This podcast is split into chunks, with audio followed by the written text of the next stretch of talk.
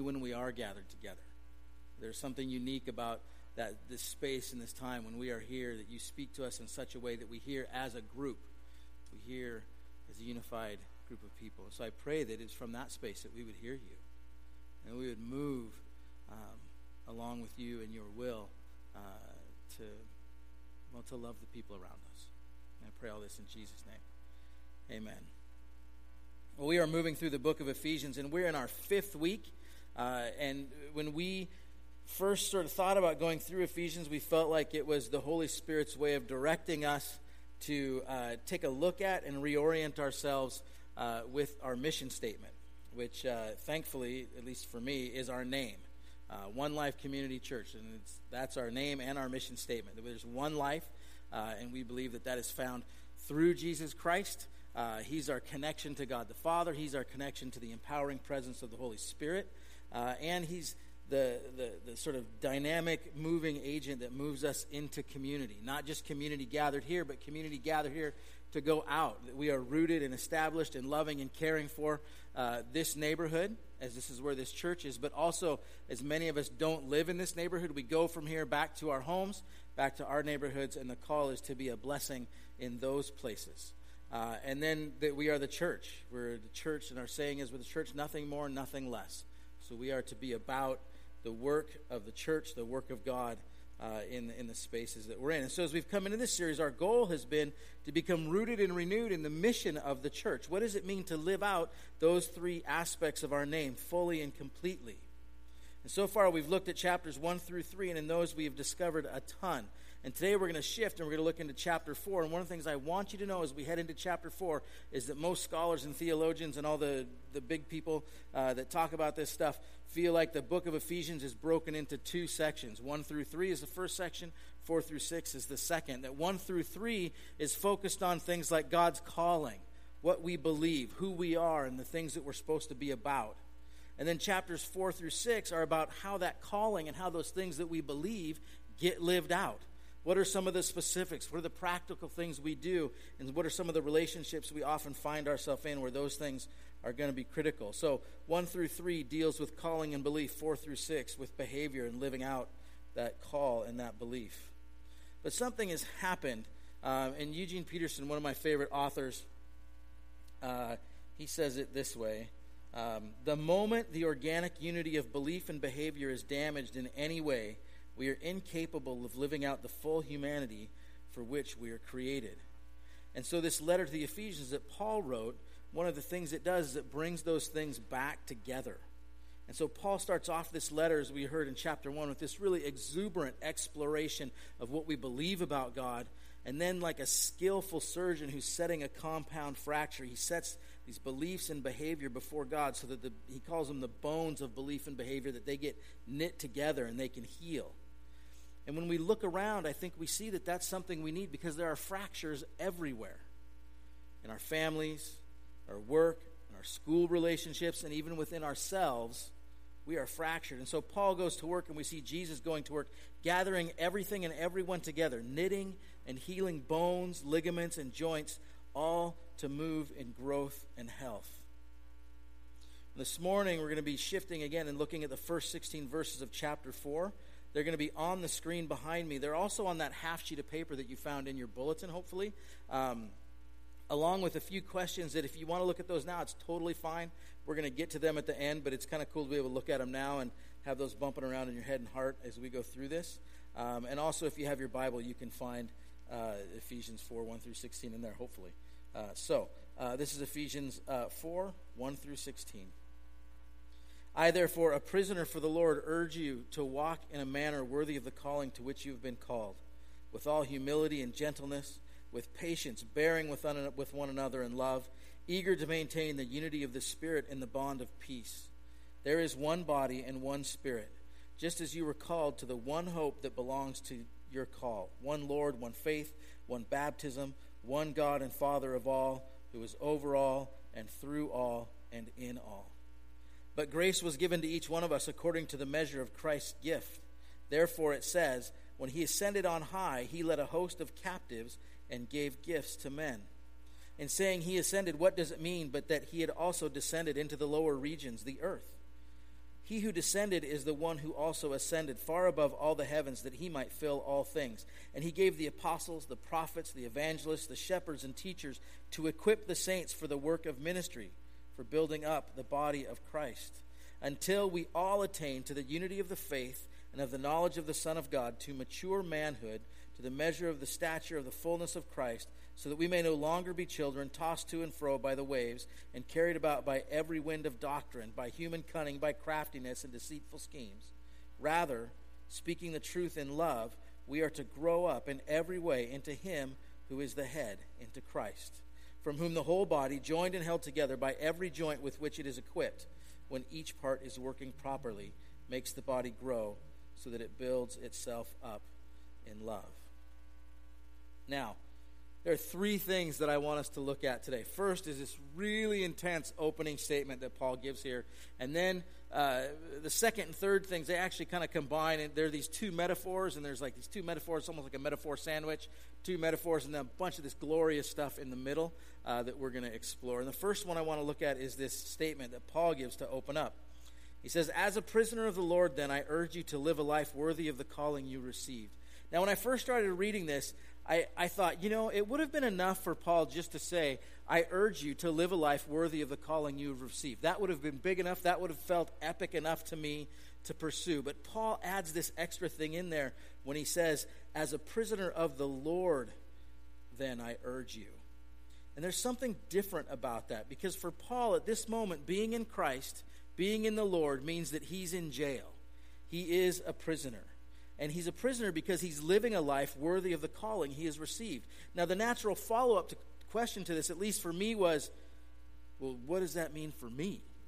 What does that mean for us? If this is how far Paul's willing to go, what does that look like in my life? Would I go to prison for this? Is that what I'm being asked to do? Does it look different for us? And so I found Paul opening up this section of this letter with this huge invitation to walk with an open heart, an open mind, and even an open body to wherever God is going to call us. And it's out of that sort of space of this, like, oh, God could really call us anywhere. Could be someplace that feels wonderful at times, could be someplace that feels really absolutely awful at times. It's out of that space that he enters into this first metaphor. And that's in that first verse because he uses this word there that we translate worthy, but the Greek word is this word axios. And uh, and it translates worthy, so that's fine, but it usually translates with this image or this metaphor attached to it.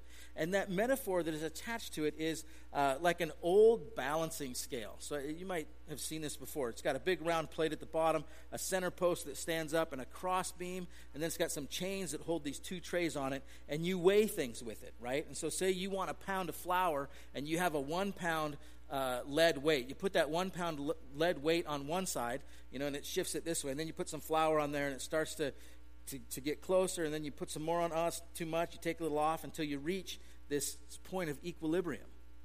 And that's what that word axios means, is that achieved equilibrium. Now, those things are radically different a pound of flour and a pound of lead are really different. But there's a balance that gets achieved despite their differences. Just like a pair of shoes that fits on your feet. Your shoes and your feet are really different, right? A wrench that fits a nut or a ring that fits a finger. There's a certain fit that happens.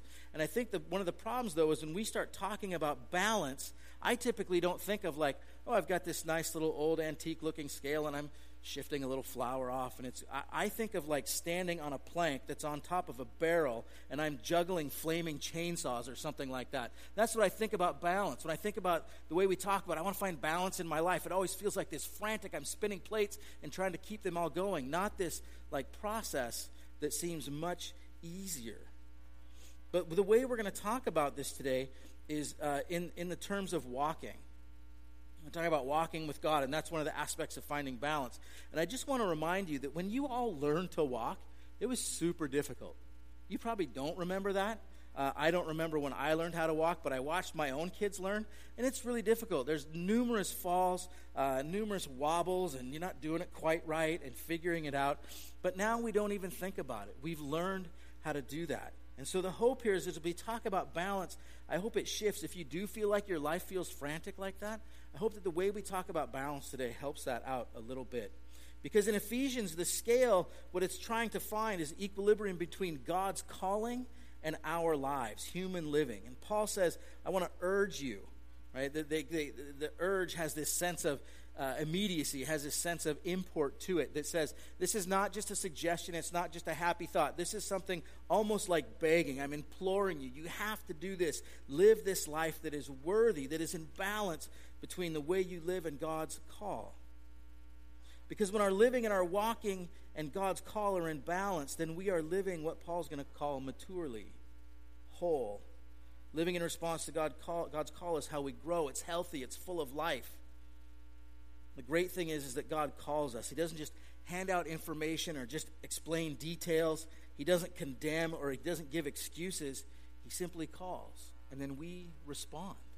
We walk, we live, we move and breathe in his presence If we go back uh, in the Bible, in the very beginning, in Genesis, uh, we have Adam and Eve, and they are walking with God. And then they get into this spot where they stop walking with God, and that equilibrium between God's call and their walk gets torn apart. And yet, God, we find, calls them back and gets them in a space where they can kind of reset, reorient themselves back in a place to find that equilibrium again. Abraham is called to leave his home country and go to a foreign place. And it's that journey, his walk in response to God's call, becomes the context for this dynamic growth that's going to result in Abraham being called the spiritual father of nations. Moses gets called by a burning bush in the desert, and he goes and investigates, because if a bush calls you out by name, you should go investigate. That's a good response to that. So he goes and investigates and find out that the one who is calling him through there has a name too, and so he learns God's name. And in that, even in that difficult beginning where God's sort of saying, I want you to do this, and Moses saying, No, you don't want me to do that. And God saying, No, I do want you. And Moses like, No, you don't want me. And they keep going back and forth. What happens is, is that that ability for Moses, that drive to kind of keep going with God, ends up developing into the people of God walking out of slavery in Egypt through the Red Sea and into freedom. Mary, the mother of Jesus, is visited by an angel, and here's this impossible plan of God's that she is going to give birth to Jesus, the Messiah. And it's her responsiveness to God that literally brings Jesus into the world. And it also enables her to be faithful to God and Jesus uh, throughout her whole life. Did you know that Mary is the only person recorded in Scripture who we have uh, alive before Jesus, during his birth, through his whole life, his death, his resurrection, and even into the beginning of the church in Acts? Mary is the only one recorded that we have uh, being around like that. And that is her responsiveness, her walking with God. Jesus himself calls four disciples by name, and the four become 12. And they listen, they obey, they walk with him, they disobey, they question, they obey, and they disobey back and forth. And over time, they become more accustomed to Jesus' voice. And he keeps calling and keeps calling and keeps calling, even for them to follow him to the cross, to his death. And even there, they kind of do and don't. And yet Jesus comes back again to them after his resurrection, calling again. And they start walking with him. And that's the group that the Holy Spirit forms into the church. And lastly, this book we're reading, Ephesians, written by this guy named Paul. His name wasn't always Paul. Previously, his name was Saul, and what he was known for was persecuting the church, going and finding Christians and having them arrested so they could be persecuted and executed. And he would stand around uh, smiling because he was so happy that this was happening on the way to do this, he's going to look for Christians to have arrested on the road to Damascus, and he's met by the risen Christ. And there, he's called by name, just like Moses. And just like Moses, he learns the name of the one calling, and his own name is changed from Saul to Paul. And all of a sudden, he who once chased and persecuted Jesus now seeks and follows him. This is that, that equilibrium right? And this response to God, uh, please don't mistake it for a kind of mechanical Pavlovian response to some stock stimulus of sit, fetch, and roll over. It takes place in this wonderful context and personal relationship with God. It's a personally addressed command and an invitation where we hear our own name and respond to it and find the named one who calls us. And it calls us into something that has never been done before. Because although lots of people have been called before us, you are the only you. You are the only you right now and in this time, and there's never been someone exactly like you before. And so, as God calls us into his movement, into his resurrection life, it is something brand new, never been done before. And I find that to be quite awesome. When we walk in equilibrium with God's call, we are living a life worthy, worthy of the call we've been given. And we are in the balancing scales and the sensitive and simultaneous touch of God, whose name we know and who knows our name.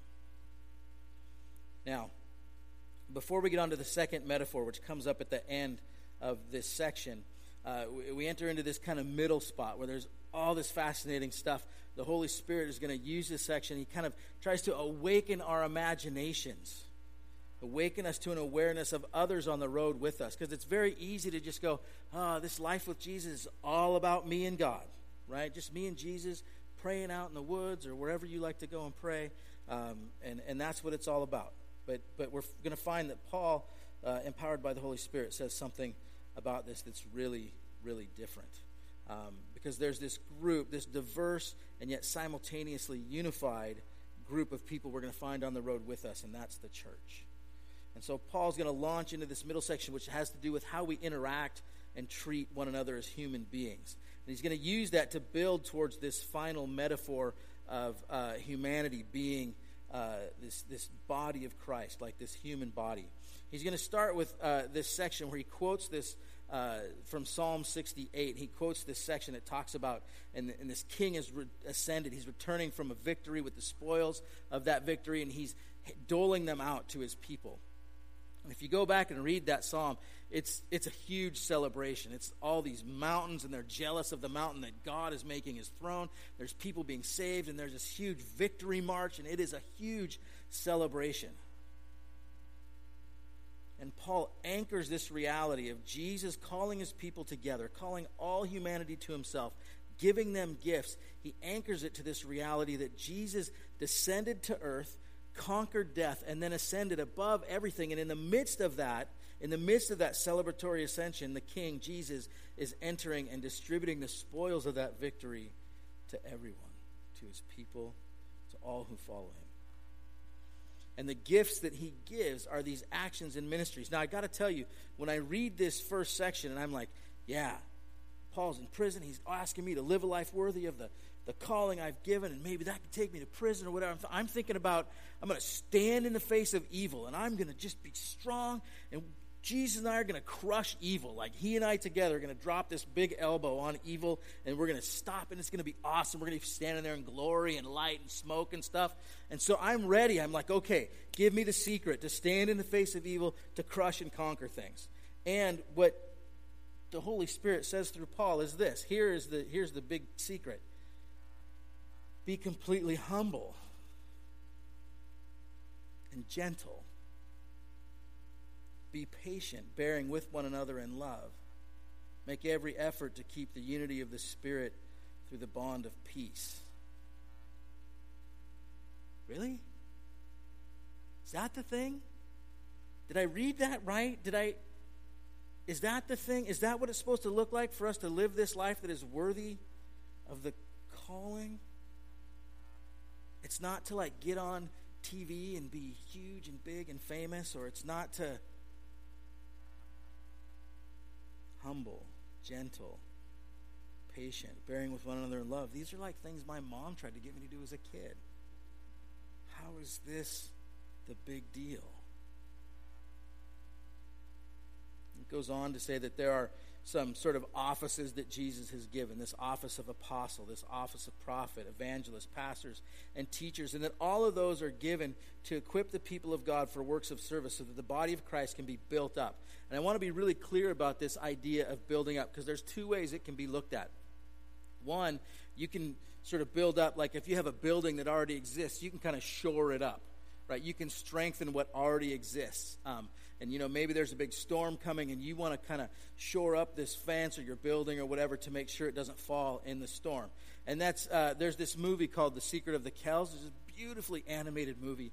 Uh, and in there there's this irish monastery and they've been hearing about the viking barbarians that are coming in and they're going to different monasteries and they're taking all their stuff and they're taking a bunch of people. They don't usually wipe them out because they want them to grow up again so they can go back and steal more stuff. Uh, but this one monastery, it's one of the biggest ones, and the head abbot says, What we got to do is we got to build a huge wall around the monastery to protect ourselves uh, from this. And at one point, this quote is this head abbot says, And those barbarians and outsiders will know the strength of our faith by the strength of our walls. So that's one idea of building up. That's one idea of what that looks like. But what's being talked about here is actually really different because um, what's being talked about here is a building that is not finished. There's a building that is in process, right? And so now all of a sudden it shifts because if it's something that already exists, then a lot of the work of going out and getting materials, the things that are going to build that building, is done, right? But this building, this body of Christ, is made up of people. And so the idea that we're somehow done gathering people, we're somehow done loving people, we're somehow done caring for people is not true because there are tons of people that still don't know God. That still have not been loved or cared for. There's people in our neighborhoods, people at our kids' schools, in our classes, on our sports team, on the playground, in the grocery store, you name it. But all of these gifts were given to make sure that we were being equipped to do acts of service for one reason to love. And the church is going to grow, not necessarily just in numbers or in money or anything like that, but in love. It says it's going to be built up in love. So you have this great image of the victorious Jesus descending descending into war. He descends into sin. He lives our life and dies our death. And then the process is reversed, and Jesus is raised from the dead, and we get to live his resurrection. Jesus is raised by God not only from the dead, but to a place above all other things, above all powers, principalities, rulers, nations, or any name that's ever been spoken or ever will be spoken. And in this victory ascension, he distributes these gifts patience, gentle, peace. So the call for us is to walk in those. To walk with Jesus as he gives gifts to build his body. And we're supposed to be doing this walking, this living out with each other, with all of humanity, until we reach unity in the faith and the knowledge of the Son of God and become mature, attaining the whole measure of the fullness of Christ. So let me read that one more time, just so we're clear. We do this with each other, with humanity, until we all reach unity in the faith and in the knowledge of the Son of God and become mature, attaining the whole measure of the fullness of Christ. So, hearing that, is there anyone here who thinks you've arrived there? Good. Okay. First service, I said I'm not even going to look up. Uh, but no, because the, the reality is, is we know we're not perfect right? We know we haven't reached full maturity and we know there's more work to do. And so my question is is why are there times where we seem like we've stopped? We've stopped caring. We've stopped loving. This whole middle section that Paul gets into is full of unity.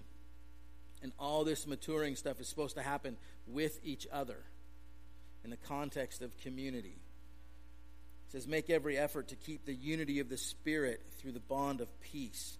For there's one Spirit, just as you were called to one hope when you were called, one Lord, one faith, one baptism, one God and Father of all, who is over all, through all, and in all. It's unity, unity, unity. One, one, one, one, one. It's, that's why it's absolutely important that we don't stop gathering. We don't stop meeting. Okay, and I want to do a little exercise, and I want you to understand, first of all, that I am absolutely in no way trying to make anyone feel guilty, including myself. Okay? So, but I want you to, to kind of play along with me here. I want you to imagine that I ask all of us to stand up, and then I say, and if you have missed church for whatever reason, good, maybe you don't think it's a good reason, doesn't matter. For whatever reason, you've missed church in the last month and I think what we would find, and again, not to inspire guilt, but to just kind of see a reality, is that there wouldn't be very many people standing. And we understand things are going to happen. We have vacations we get to go on, and some we need to go on.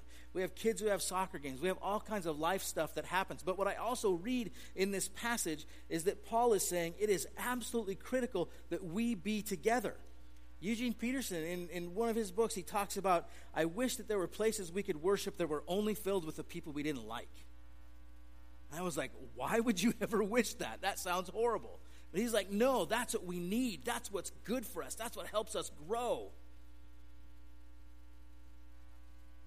We need to be together. Paul is saying in order to mature, we need to be interacting with one another. So it doesn't mean it has to be on Sunday. And I think anyone who tells you you're less of a Christian or that somehow you're not a Christian because you're not at church every week, every Sunday, they got other issues. Okay, that need to be talked about. But there is an importance in being gathered together with people in ways that you're interacting with them. You're sharing lives. You're talking about things. You're praying together. You're working on projects. You're doing something where you're interacting with people because it's hard for me to be patient with someone who I don't know or ever see. And it's hard for me to be gentle with someone that I don't ever talk to. Paul ends this whole thing by saying that once we do this, once we, we reach this point, we're not going to be thrown around by evil in the world, by false teaching, by scheming and deceit. And I think even just as important that when we do encounter those things, we won't retaliate in kind. Instead, having been transformed by the love of God as we've walked with Him in our calling, we will speak the truth in love. And we will grow to become, in every respect, the mature body of Him who is the head, that is Christ. So, that second metaphor is that body image where the, we are the body of Christ and Jesus is the head.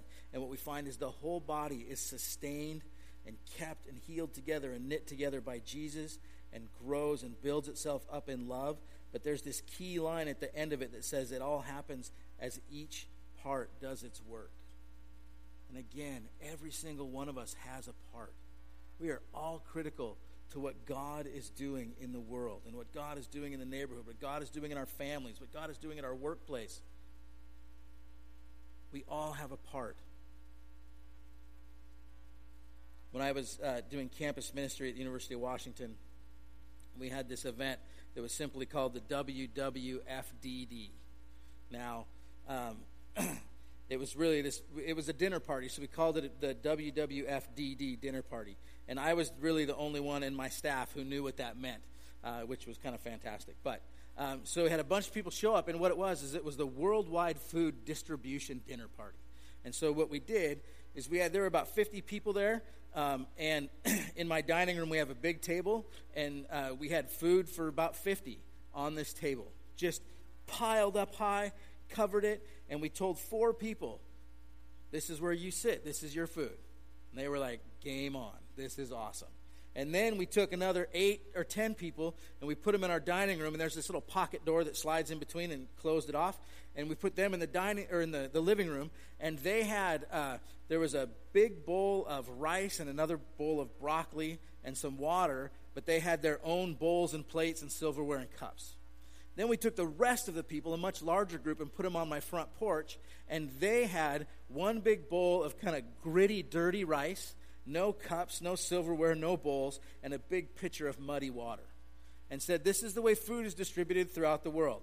A small group has a lot, middle group, it's a little bit bigger, has less, and then there's a big group who has hardly any.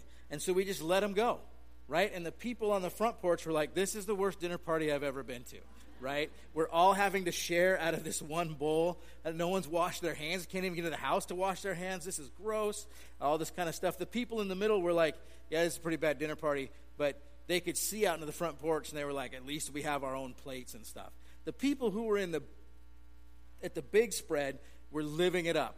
This is awesome. We have all this food. And they kind of knew what was going on, but they couldn't see them. And the whole thing, there was this moment where, in, in putting it together, we had this idea like, we want to see if anyone like invites other people into their space, right? Um, and so what we found was the middle group who could see out onto the front porch and could see people out there miserable and some people who didn't know what was going on were like and they they were thinking about leaving right they were kind of new to our group and they weren't, you know, we didn't explain what was happening because we wanted to have a big reveal at the end. Realize later that might not help everyone understand, and they might not stay. Uh, so they might just show up and go, "You lame friends," is what you are. Um, but uh, so the middle group saw that, and they were like, "Wow, can we invite them in?" And so someone came and asked me. I was like, "Absolutely." Right? And then that group was like, "This isn't a ton better, but I have my own plate and my own silverware. This is a lot better." right? And we had left, we tried to leave the, the little sliding door in between the living room and dining room opened a little bit because the, the group in the, at the big table needed a little bit of help because uh, they, were, they were living large a little too much. Um, and, but once they heard that the middle group had invited the other group in, they were like, oh, yeah, yeah, we should probably do that too, right? That'd be a great idea, right? And so it wasn't because they had great compassion, it was because this is the right thing to do right? And what I think about when I think about unity and sort of this extension of God's love and God's care for us to all people, right? It, it makes me think of that night where people, some people saw a need, some people were like, mm, the need's there, I kind of don't want to do it, but it is the right thing. And so there's this process of inviting everyone in. And what we ended up with was 50 people crammed into my living room and dining room, door full open, people laughing, having lots of food. It's a big party, it's a big celebration right? And that's what it's supposed to be like. Okay, we're supposed to invite people in. We're supposed to be loving and caring for them and then just celebrating together. And even in that, each person had a part. Someone had to see out on the front porch, and maybe a bunch of people saw, but someone had to finally say, Yeah, can we invite them in? And then someone had to come and talk to me right? Maybe I looked like I was busy. I might have been running around getting food ready, and someone has to come up, and some people are like, I don't want to bother them. And some people are like, I don't care if I bother them, right? That's their gift, right? And then someone had to go actually tell those people, hey, you guys get to come in, right? And then they all had to go, woohoo, and come in. And then someone in the big room had to go, oh, I heard they invited everyone in. What should we do? And then someone had to say, well, we should invite them in. Let's get chairs. Let's make room, right? Everyone has a part. Because it says, unless we are each doing our part, then we're not doing what we're able to do. God is all about building. And not just shoring up, but building his church. And the challenge is, is that there are people who are missing in two ways. Again, it is imperative that as much as possible, we are gathering together in some way where we're sharing life okay, where we're you know we're bumping shoulders, whether it be on ministry team or in core group or meet someone for lunch, wherever. But as long as you're meeting and that's happening, this happens to be a really good place because it's where most of us gather. Um, so, so there is a certain importance to that, but I don't want to link it just to that. Um, but the other thing is that there are a lot of people who are not here because we haven't invited them. There are a lot of people in our neighborhoods, a lot of people in our families, lots of people who we haven't extended care to them or haven't loved them. And I don't want to downplay I know there are some of you who are and are doing a fantastic job at it. But at the same time, I have to acknowledge that our greatest outreach tool right now are our sandwich boards and our website. We've had more people show up new at this church over the entire time we've been here due to our sandwich boards and our websites than the amount of people inviting people. I think that says something. Doesn't mean those things are bad. I think it means that we need to get moving a little bit. This book of Ephesians, we're entering into this practical section. The first section is again about belief and about calling, and then we move into sort of the practical. How does that get lived out? Starts on a general level, and then in chapter 5 and 6, it's going to get really specific. It's going to talk about marriages, work relationships, relationships and family with kids. Um, but to start with, I want us to see that in order to grow into maturity, we need to, first of all, just be around other people. And as we grow into maturity, we're going to become more about the work that God has for us, which is loving, caring for, going out, ministering to the people around us. And as we grow, we're going to learn more about how we can participate in doing that. And I want to let you know if you're wondering what your part is, maybe you're like, ah, I'd be interested in figuring out how does that work? What is my part? Uh, Martha Wood, our director of spiritual formation, is really gifted in helping people walk through that process. And so, if you would like to talk to her, is Martha still here? She was here earlier. Okay. If you want to talk to her, you can write that on your connection card, or you can just find her. She would absolutely love to talk to you about that. Uh, if I can invite the worship team up, there's a few questions that I want to uh, to get at uh, and, and have you think through. And you can either write the answers to these on your uh, connection card, and we'd love to have, hear those responses. You can put them in the wood boxes. Doesn't have to be just to these questions; could be about anything in the service. But if you want to respond to these questions there, you can. You can also write it on your own note sheet and just to have with you. But the first question is, what feelings do the words balance and equilibrium stir up in you? Right? Some people, when I talk to them, it's like, yeah, I'm going to talk about this balance. They're like, oh, balance. I don't hear about balance anymore. It's impossible to achieve. Uh, so, so what does that stir up for you? Uh, second, is there balance or equilibrium between God's call and your walk with God? Now, you might not even know what God's call is. So you might be like, I don't know. But, but whatever you sense there, like, do you have this sense that what God's called you to, even it could be these ideas of maintaining the unity of peace, being gentle and being patient, um, being uh, having a sense of humility. Maybe it's just those things. You're like, no, yeah, I'm doing good in those. I really sense that, or maybe I really struggle. Um, the third one is do you see equilibrium or balance between God's call and our walk with God as a church? Right? What do you see us doing to live those things out fully uh, and, and live out the calling that we have, that mission that we have? And then lastly, uh, how are you currently connected with the church in a way that allows you to interact with other people? And I'm aware right now that one of you, at least, is going to interact with me in a minute about my inability to type or spell. Uh, so that's fantastic. But that's one of your gifts, right? That's one of your roles. That's one of your part is to come up and say, Greg, I love you like crazy, but you've got to figure out how to spell short four letter words that everyone knows. Uh, so, uh, with that, let me pray, and then we'll sing one more song to close. Heavenly Father, I give you great thanks, uh, God, that you give us this gift of being together. God. And in that space of being together, we learn about your call.